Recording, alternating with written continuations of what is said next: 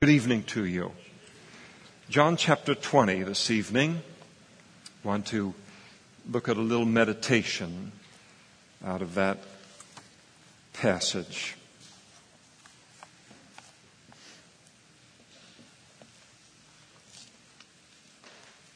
If you're with us tonight and you don't have a Bible, there are men coming up the aisles with Bibles right now, and you just wave to them and they'll get a Bible into your hands this evening. John chapter 20, verse 19.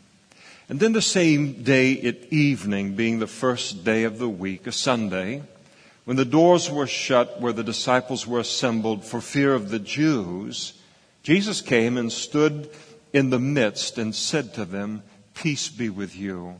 And when he had said this, he showed them his hands and his side, and then the disciples were glad when they saw the Lord. Tonight we are uh, assembled together on the evening of Resurrection Sunday, which is the same context of the events that we just read about in these few verses in John chapter 20. I think it's interesting to realize that the first Sunday evening service in the history of the church was on Resurrection Sunday the Sunday that Jesus rose from the dead. What does that teach us? Never miss a Sunday night service. You never know what the Lord is going to do anytime His people are assembled together. We notice the condition of the disciples, of the apostles. In verse 19, we're told physically they're in a room somewhere in the city of Jerusalem. And it isn't unlikely that they are in the very room, the upper room that Jesus had washed their feet and spoken to them and partook of the Lord's Supper on the night before his crucifixion. There are ten of the apostles there. Of course, Judas is not. He is dead at this point in time. Thomas is not present. There are other disciples that are a part of this gathering of uh, disciples. Then there are the two men who had met with Jesus on the road to Emmaus earlier uh, in the day. And so they're all clustered in this room. I, th- I think about, if you, you, know, if you want to envy anyone in the whole Bible, uh, you can envy those two men on the road to Emmaus. Because as they were spoken to by Jesus on that road, given probably, well, without a doubt, the single greatest Bible study in the history of the world as Jesus spoke to them from the law and the prophets how he was the fulfillment of those Old Testament scriptures even in his death and his burial and his resurrection. They're so excited that they didn't spend the night in Emmaus. They raced all the way back to Jerusalem to meet with the, the apostles, not having any idea that Jesus is going to appear a second time uh, in that room, and they're going to have the blessing of having uh, seen him twice on the day of his resurrection. Now, that upper room would have been a hub of activity all day long. And the, the closest thing that I can probably liken it to would be a breaking news story related to a major network, how they just bring all of the anchors on deck and they've got all of the charts and they've got the everything. I mean, everything just ramps way up when some gigantic thing is happening and all kinds of activity begins to happen. And that's, that's happening in that upper room. The latest reports of Jesus' resurrection are coming in from every direction. Mary Magdalene comes in in the morning and declares the fact that she has seen these angels and declared why, to her, why seekest thou the living among the dead? He is not dead, he is risen. And, and how she then met with Jesus. Jesus met with her personally. She races back to the apostles, tells them of this report. James, uh, Peter and John then race to the tomb to become witnesses themselves of the empty tomb. And then Jesus appeared to uh, Peter privately. We know from Luke chapter 24. And then now these two excited disciples come in breathless from Emmaus with the same report. So that's what's happening physically. And emotionally, be, despite the fact that all of these reports are coming in of Jesus' resurrection, the atmosphere isn't one of hope or isn't one of excitement. Instead, that room is just dominated by one great emotion, the emotion of fear. The fear is so great in the disciples that they have locked the doors uh, to the room and they've kind of barricaded themselves in, so to speak. And we know what the cause of their fear was, and the cause of their fear was the Jewish religious leaders, because in their minds they had to be thinking if the Jewish religious leaders were successful in the death and the burial of Jesus himself securing his crucifixion, then surely it wasn't inconceivable that they would want to wipe out every witness to Jesus and who would be the next uh, group of people that would be on that list except the apostles. So they had to feel that they were kind of under siege and, and that they might be arrested and killed as well. And so they're hiding for their lives. And you're hiding for your lives every knock at the door. And they had multiple knocks on the door there. Mary Magdalene, again, others coming in, going out. But every time somebody knocks on the door, they don't know whether it's a friend or it's a foe. Everybody tenses up. And are we going to be arrested? Are we going to get another report? Concerning Jesus. And so they locked themselves away in this room for three long days since the day of Jesus' crucifixion and when most of them had abandoned him out of fear for their lives at the site uh, of the, the, his arrest in the Garden of Gethsemane and later within a stone's throw of, of the cross itself. Spiritually, they're in a very, very low, low point here. And because even the reports of Jesus' resurrection, it didn't seem to make a dent on the fear that was uh, gripping them. And so all of the, all the times that, uh, that were, people were coming in and giving this report, that it wasn't allaying their fear. And even despite the fact that Jesus had said to them many, many times before his death and his burial that that would happen to him, he would be beaten, he would be maltreated by the religious leaders of the Jews, he would ultimately be crucified, but he also told them that he would rise again. And so they kind of believed all of the bad news uh, parts of the event, but they failed to believe that that wasn't going to be the end of the story related to their lives. And they forgot about uh, the resurrection or they had put it uh, out of their mind. And I wonder if there might not be some of us here tonight that are holding on to some fear that needs to be swept away by some promise of God. It's amazing how long we can hold on to a fear in our lives. And Jesus has given us some promise that addresses that fear just right, right between the eyes so that it wouldn't even have a moment's place in our hearts. And yet sometimes we can give it that place despite a promise that the Lord has given to us. And so that's the emotional and the physical and spiritual atmosphere that Jesus entered into when he uh, appeared to the disciples in that room. And his appearance is really a marvel. And it really has something to teach us as well. We're told in verse 19 that uh, his concerning Jesus' access into the room that he came and he stood in the midst. So everything's all locked up, bolted, everything, and then he just stands in their midst. He didn't knock. He didn't huff and puff and blow the door down. He didn't ask to be let in. None of those things. He just simply and suddenly he was standing in their midst. We don't even know how long he might have been in there and remained invisible. And then the next moment, there he is visible miraculously, just like that. So Jesus, after his resurrection, his body maintained the same structure it maintained the same outward appearance as it had before, but now it's changed in its essential substance in some way. Now a supernaturalized body that's made for heaven and made for earth. So we remember that he got out of the grave cloths within the tomb. He didn't unwrap himself or anything like that. They just fell right into to a heap uh, in, in that scene.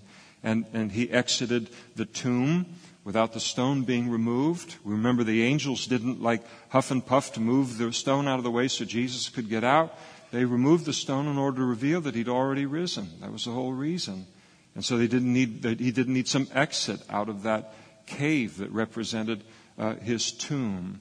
And so he then enters into this room without passing through a door, and he could appear and disappear at will. And the reason that that's fascinating is that the Bible says that one day we're going to have that kind of a body. The moment of the rapture, um, when we go to be with the Lord, perhaps individually.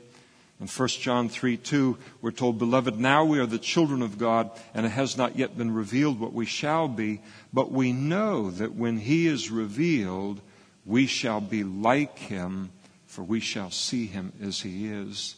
Philippians chapter 3. For our citizenship is in heaven, from which we also eagerly wait for the Savior, the Lord Jesus Christ, who will transform our lowly body. How many of you know you have a lowly body?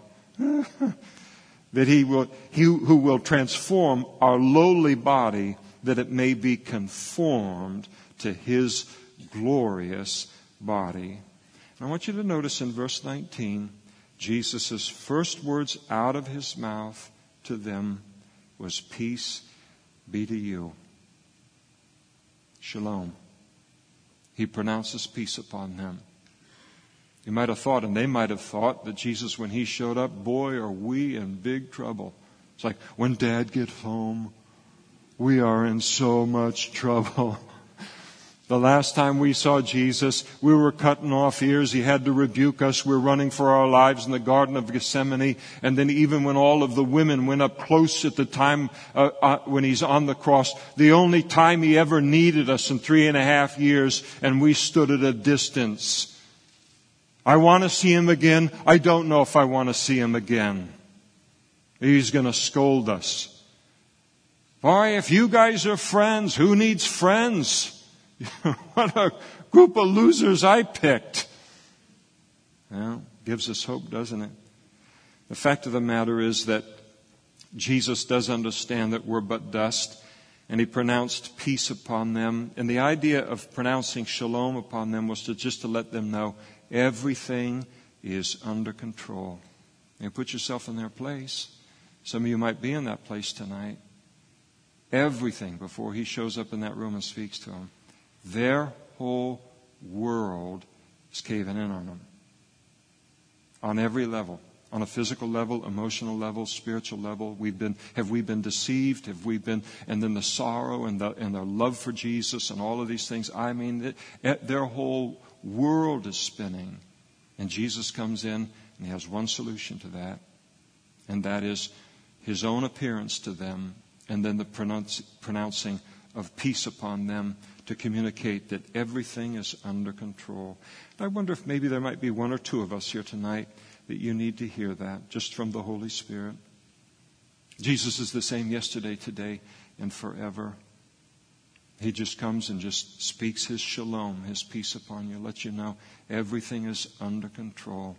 Everything's right in line with his promises related to all of our lives. I like that verse when Jesus spoke in John chapter 14. He said, Peace I leave with you, my peace. Now that's pretty good peace. My peace I give to you, not as the world gives, do I give to you. So the world gives peace but it's very fleeting. It's very short lived. Because the world grants us peace for those moments where there is the absence of conflict or the absence of difficulty. Well, those are very, very short periods in life. And God knows that we need a peace that is greater than that. And so the peace that Jesus gives when he says, My peace give I unto you, that's a peace that, that exists and stabilizes our life. It's a peace that can stand in the midst of the difficulty and the trials of this world. Now, we know from Luke's gospel that at his appearance, they were stunned and they were terrified, thinking that they had seen a ghost.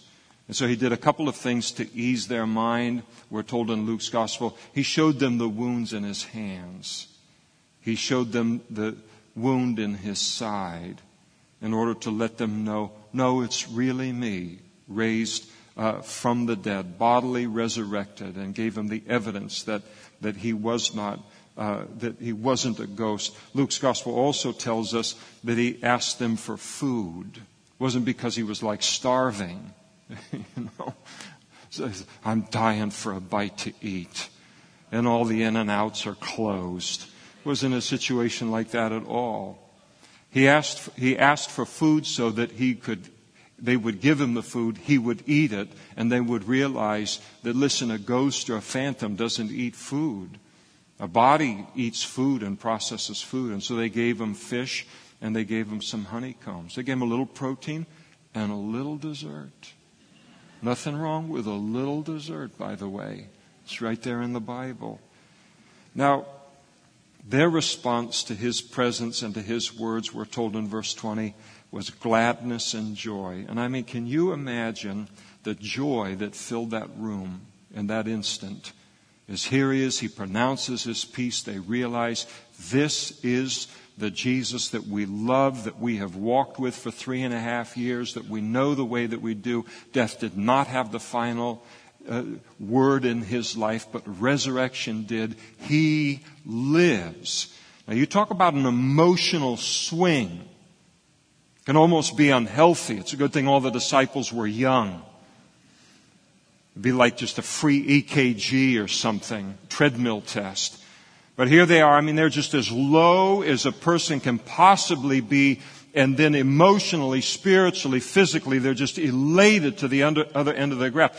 The only thing that I can compare it to in life would be if uh, somebody was uh, wrongly informed of the death of a loved one and then a short time later being informed that a mistake had been made and that their loved one was still alive. That's the kind of emotional swing that went on in that room and all their fears were evaporated. He's right here. He's alive. He hasn't been defeated. We haven't been deceived. Wow. Now the Bible teaches that the resurrection of Jesus is cause for peace because his resurrection declared him to be the Son of God. It demonstrated him to be divine, God the Son and the Son of God. The Holy Spirit put it this way, Romans chapter 1 verse 4. And Jesus Christ was declared to be the Son of God with power according to the Spirit of holiness by the resurrection from the dead. So Jesus' resurrection verified his claim to be God. I say praise the Lord to that. The Bible declares that the resurrection of Jesus is a cause for peace because his resurrection reveals that man can be justified through simple faith in Jesus. And justified means to stand before God just as if I'd never sinned. Now that's, that's a salvation for me. And I know it is for you. But that's justification. And the resurrection put God God's stamp of approval upon the fact that man is justified by simple faith in Jesus Christ. Again, Romans, but this time in chapter 4, it, speaking of righteousness by faith, shall be imputed to us uh, who believe in him who raised up Jesus, our Lord, from the dead, who was delivered up because of our offenses and was raised because of our justification. Praise the Lord for that. Then the Bible also declares that the resurrection of Jesus is a cause for peace. In other words, it reveals that our faith in Him for salvation and for forgiveness is well placed, that it's wisely placed. Again, Paul wrote to the Corinthians in 1 Corinthians 15, and he said, And if Christ is not risen, then our preaching is vain, and your faith is also vain. But now Christ is risen from the dead and has become the first fruits of those who have fallen asleep. If Jesus wasn't resurrected, our faith would be empty. But his resurrection speaks to us that our faith has been masterfully, wonderfully, perfectly placed in putting our eternity and the forgiveness of our sins in his hands. And then the resurrection of Jesus is a cause for peace because it's through that resurrection that God has provided mankind with a victory over death. 1 Peter chapter 1 verse 3. Blessed be the God and Father of our Lord Jesus Christ, who according to his abundant mercy has begotten us again or born us again to a living hope through the resurrection of Jesus Christ from the dead. We need a living hope, and God knew it. What's a living hope? It is a hope that can withstand this enemy called death. And, and it is the hope that God has provided us with through the death and the burial and the resurrection of Jesus. And the reason that Jesus could give everlasting life is because he defeated death. You've got to have everlasting life to give it. You can't give what you don't have. And Jesus had it through his resurrection. We say, Praise the Lord for that tonight. And then finally, the resurrection of Jesus is a cause for peace because it's a guarantee of our own future resurrection into heaven. 2 Corinthians chapter 4, knowing that he, that is the Father, who raised up the Lord Jesus, will also raise us up with Jesus. Now that's absolutely terrific. It is the assurance, again, as we saw this morning, our resurrection into heaven is as sure as the resurrection of Jesus from the dead. And you know, as we speak about all of those things, those causes for joy, those causes for peace in our life as a result of the resurrection of Jesus, I love all of them. I love all of the theological significance of Jesus' resurrection. The Bible says that we are to love the Lord God with all of our heart, all of our emotion, all of our mind, all of our soul, and all of our strength. And I love to worship the Lord and looking at all of the theology and the teaching and the revelation and going as deeply into it as we possibly can with whatever our mind allows us to do. I love all of that. I really, really do. But what I love most about Jesus' resurrection is that my life has become a personal witness to his resurrection. And someone might look at Jesus' appearance in that upper room 2,000 years ago and might smack their lips and say, Oh, I wish I could have a revelation of the resurrected Jesus that was as powerful and as wonderful as the revelation that they had. I'll tell you, I read those verses, I marvel at those verses, I glory in those verses. I am so happy for them, all of them, for that experience. I never read that passage with an ounce of envy in my heart. I am never envious of their experience. I don't think that God's testimony to us of the resurrection of Jesus is at all inferior to theirs. And what is that testimony? It's the personal, daily witness of the Holy Spirit in our lives to Jesus' resurrection. We sang the song during the offering this morning, and, that, and I'm not going to sing it for you. I serve a risen Savior. I mean, I'm a good Irishman, but I can't sing very well. And, but we sang it, and I love the words of it, so um, I'll, I'll just I'll rap it for you. No. I'll just read it for you. I serve a risen Savior. He's in the world today. I know that He is living, whatever men may say. No one can tell me anything different concerning the resurrection of Jesus, not only on the basis of the witness of the Scriptures. I love the witness of the Scriptures. I love the witness of the Holy Spirit. But you cannot move me from the truth of that resurrection 2,000 years ago solely on the basis of the change that the resurrected Jesus has produced in my life and in your life. There is no other explanation for our life except the fact that He is risen and He lives inside of me and He lives inside of you. This isn't mind over matter. This, see, this is the problem with legalism. Is legalism turns us into a place where Christianity becomes this works kind of thing, and we never ever fall, come into this, then it's all our effort, it's all our everything, and we never come to realize that the miracle of what we're becoming has nothing to do with us, but it has, its only explanation is in that Jesus is risen alive and living inside of us. And, and it is, it is this kind of faith relationship with Jesus that allows us to realize this is not mind over matter. Do you know how weak my mind is? This is not determination to change a life and to change the motives of my life and the direction of my life, the interests of my life, the actions of my life. I could do that for about 36 hours and then fall in a heap as a complete failure. No, no, no. The fact that you and I have the will to do and the power to do of God's good pleasure coursing inside of us every single day is our own personal witness to the resurrection of Jesus from the dead. Well, we may not get through this song if I stop every line like this. You see why it means so much to me. I serve a risen Savior. I'm starting again. That causes some of your, your hearts to sink. I serve a risen Savior. He's in the world today. I know that He is living, whatever men may see, say. I see His hand of mercy. I hear his voice of cheer, and just the time I need him, he's always near. He lives, he lives. Christ Jesus lives today. He walks with me and talks with me along life's narrow way. He lives, he lives, salvation to impart. You ask me how I know he lives.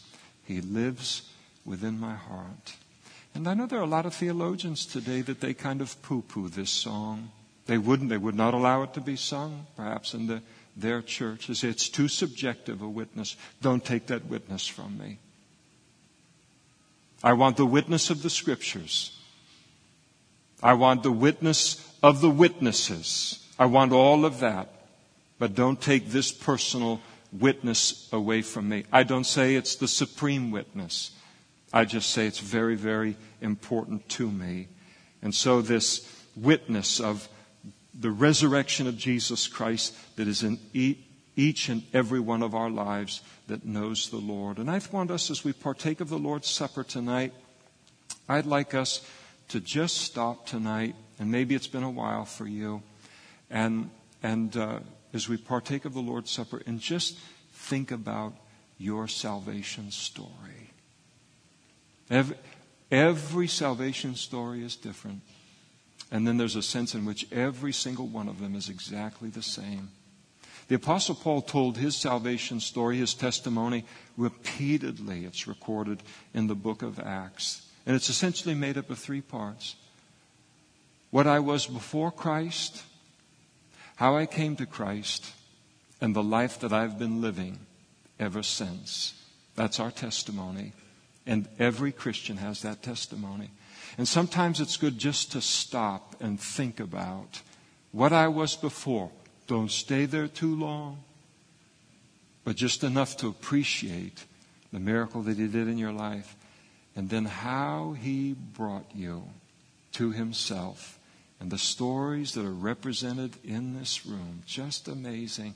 And then the life that we've lived ever since. I remember when I was a brand new Christian I'd get up and I'd have to be at work early at the phone company. And so I'd make my Eggo waffles and a cup of tea to start the day and all. And uh, B.J. Thomas had all kinds of gospel albums at that time. And I had like three of them. I think he only had three at that time. I'd put the headphones on so I wouldn't wake everybody up in the house. And I'd begin the day by plugging into the headphones, giant headphones. You'd have thought I was a pilot. And uh, it in there, and I'd listen to both sides of B.J. Thomas singing about this Lord that I love so much now before I would head out to the day. But we've all got these little stories like this, and it's good to stop and to remember that salvation story, and then to give the Lord the praise and the thanksgiving for our salvation this evening, just to bless Him. And so this is our little upper room here. It's only one story. Our lower room. But here we are. Same resurrected Lord is present with us and living inside of our hearts. What a witness that is, a living witness. And to just thank Him tonight. Lord, thank you. This is what I once was. This is how you saved me. Oh, I see the tender care that was involved in all of that. And then, Lord, I praise you for the life that I get to live now. And we're going to open up the trays and put them in three different tables here so that as Kit leads us in worship, you can come up and take the bread and take the cup and partake whenever you want to partake of it. And maybe you might want to you have someone that you're even sitting with in the service and you want to partake of the Lord's Supper with them. Or maybe there's someone clear on the other side of the room and you say, I'd love to partake of the Lord's Supper with them. The whole room is open for you to use, to just be led of the Spirit, to celebrate Him tonight, to give Him praise, and to give Him thanks tonight. And so uh, these, these will be opened up and then as Kit leads us, we can go ahead and partake as, as, we, as we feel led. If you're here tonight and you're not yet a Christian, uh, it would be good. We're going to have pastors and some chairs along the back.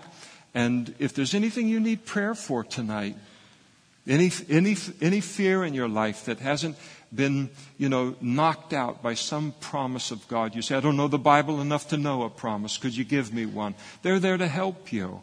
Or if you have, haven't received the Lord yet, they'll pray with you tonight to begin that relationship with God tonight. However you might need them tonight, they're for you. Sometimes the world's a very, very lonely place. We're scattered all over the world in the United States. Here we are in Modesto, and our closest relative is a four and a half hour plane flight.